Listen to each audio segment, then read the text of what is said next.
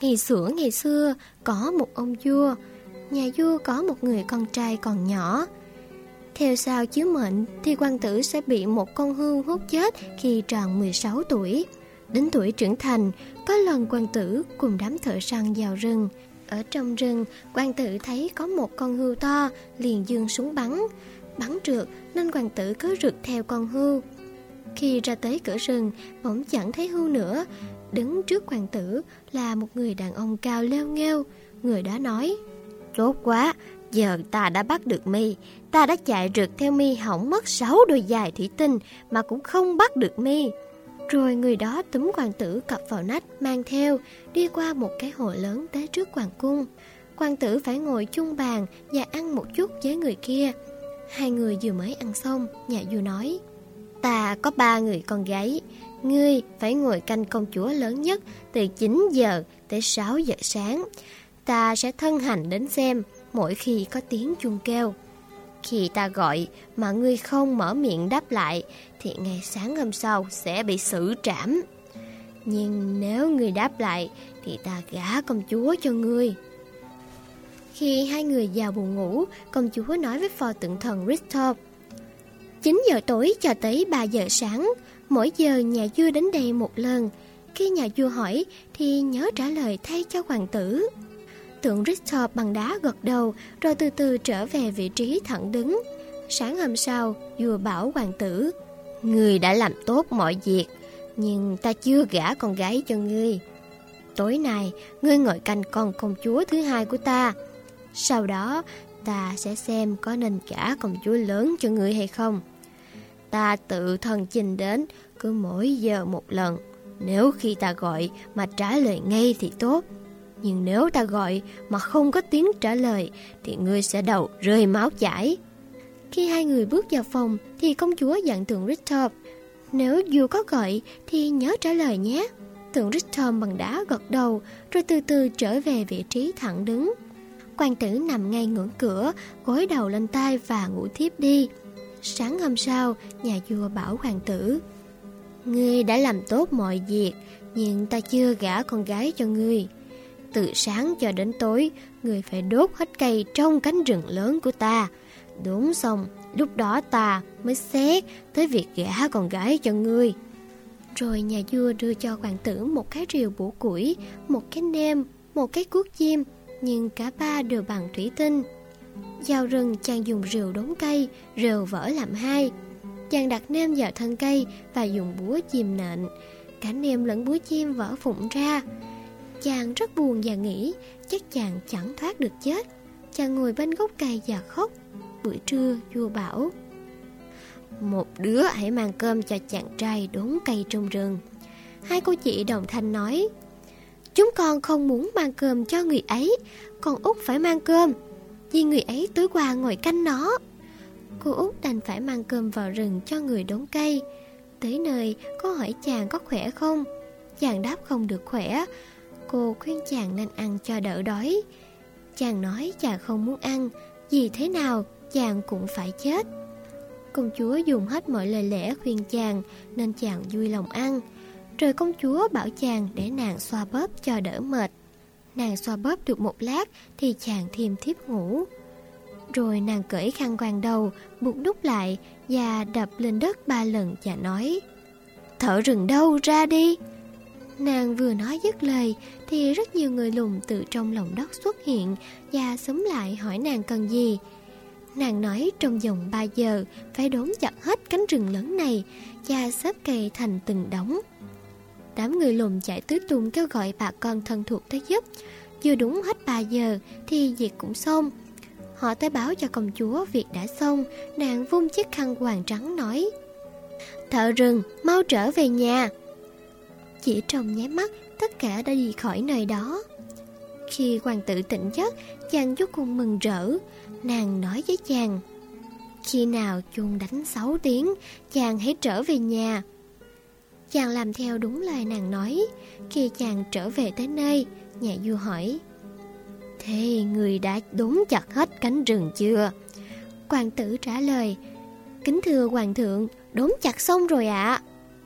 Khi tất cả đã ngồi vào bàn ăn, Nhà vua nói, Ta vẫn chưa thể gả con gái cho ngươi Ngươi phải làm một việc nữa. Chàng hỏi việc gì, Nhà vua nói Ta có một cái hồ lớn. Ngày mai, Ngươi phải dọn sạch trong sáng như gương soi. Trong hồ phải có đủ các loại cá. Sáng sớm hôm sau, Nhà vua đưa cho chàng một cái xẻng bằng thủy tinh Và nói, Đúng 6 giờ, Mọi việc phải xong. Chàng ra hồ, Vừa mới cắm xẻng xuống bùn Thì xẻng gãy. Chàng dùng cuốc cuốc bùn, Cuốc cũng gãy. Chàng rất buồn. Đến trưa, Công chúa út mang cơm cho chàng Hỏi chàng có mệt không? Chàng nói mọi việc chẳng đi đến đầu cả. Mất đầu là cái chất, Công chúa nói chàng nên ăn một chút. Ăn xong, chàng sẽ đổi ý cho mà xem. Chàng nói chàng rất buồn Nên không nuốt nổi. Công chúa hết lời khuyên nhủ, Chàng mới chịu ăn một chút. Công chúa xòa bóp cho chàng Chàng thiêu thiêu ngủ. Nàng cầm chiếc khăn quàng và thắt một nút Rồi đập khăn xuống đất ba lần và nói Thợ đâu ra mau. Rất nhiều người lùn từ trong lòng đất xuất hiện Và hỏi nàng cần gì. Nàng bảo họ những việc phải làm. Những người lùn đi gọi bạn bè Bà con tới giúp. Chỉ hai tiếng đồng hồ sau đó Mọi việc xong. Những người lùn chạy tới chỗ công chúa nói Những gì công chúa ra lệnh Chúng tôi đã làm xong. Công chúa cầm khăn đập xuống đất ba lần và nói Thợ đâu, mau trở về nhà. Thế là chỉ trong nháy mắt, Tất cả đi khỏi nơi đó.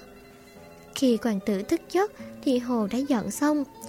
Trước khi đi, Công chúa dặn chàng khi nào 6 giờ Thì mới đi về nhà.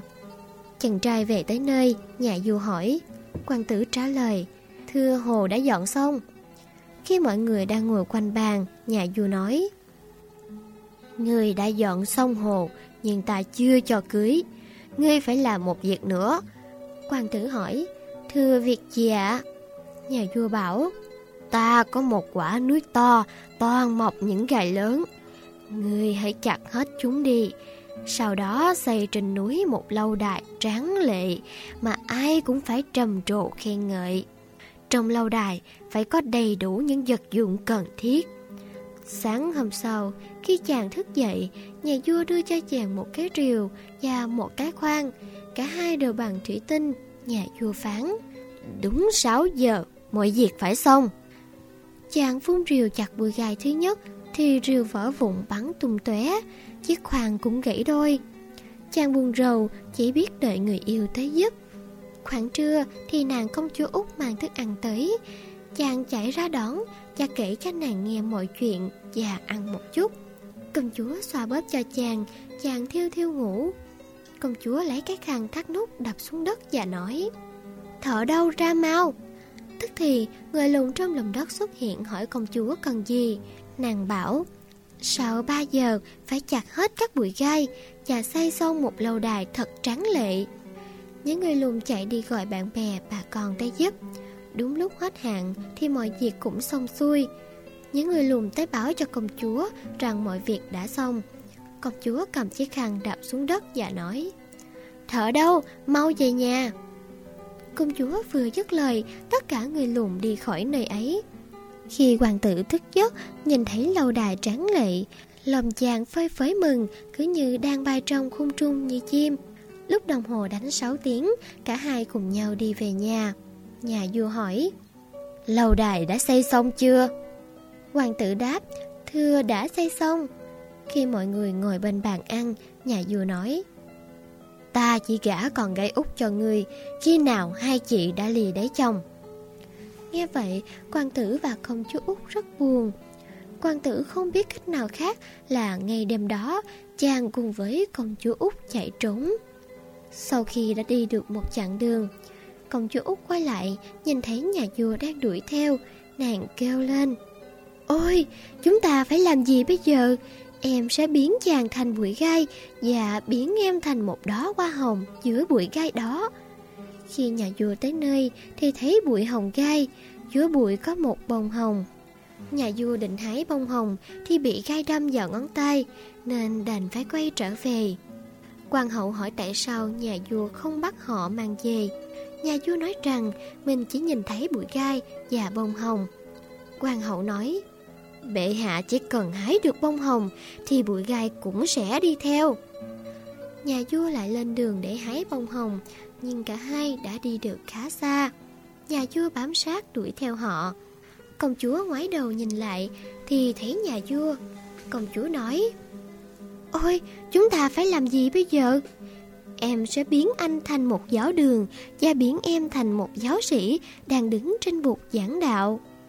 Khi nhà vua tới nơi, chỉ thấy một giáo đường, có một giáo sĩ đang giảng đạo. Nhà vua cũng vào giảng đạo. Nghe xong, nhà vua lên đường về hoàng cung, rồi kể mọi chuyện cho hoàng hậu nghe. Hoàng hậu nói, Bệ hạ chỉ cần bắt giáo sĩ là tòa giáo đường cũng về theo. Có lẽ không nên yêu cầu bệ hạ đi. Cách tốt nhất là thiếp tự thân chinh đi. Quan hậu đi được một lúc thì đã nhìn thấy hai người ở phía xa. Công chúa ngoái lại thấy mẹ mình đang đuổi theo, bèn nói Trời ơi, giờ thì chính là hoàng hậu đuổi theo. Em sẽ biến chàng thành một cái hồ Và em thành một con cá.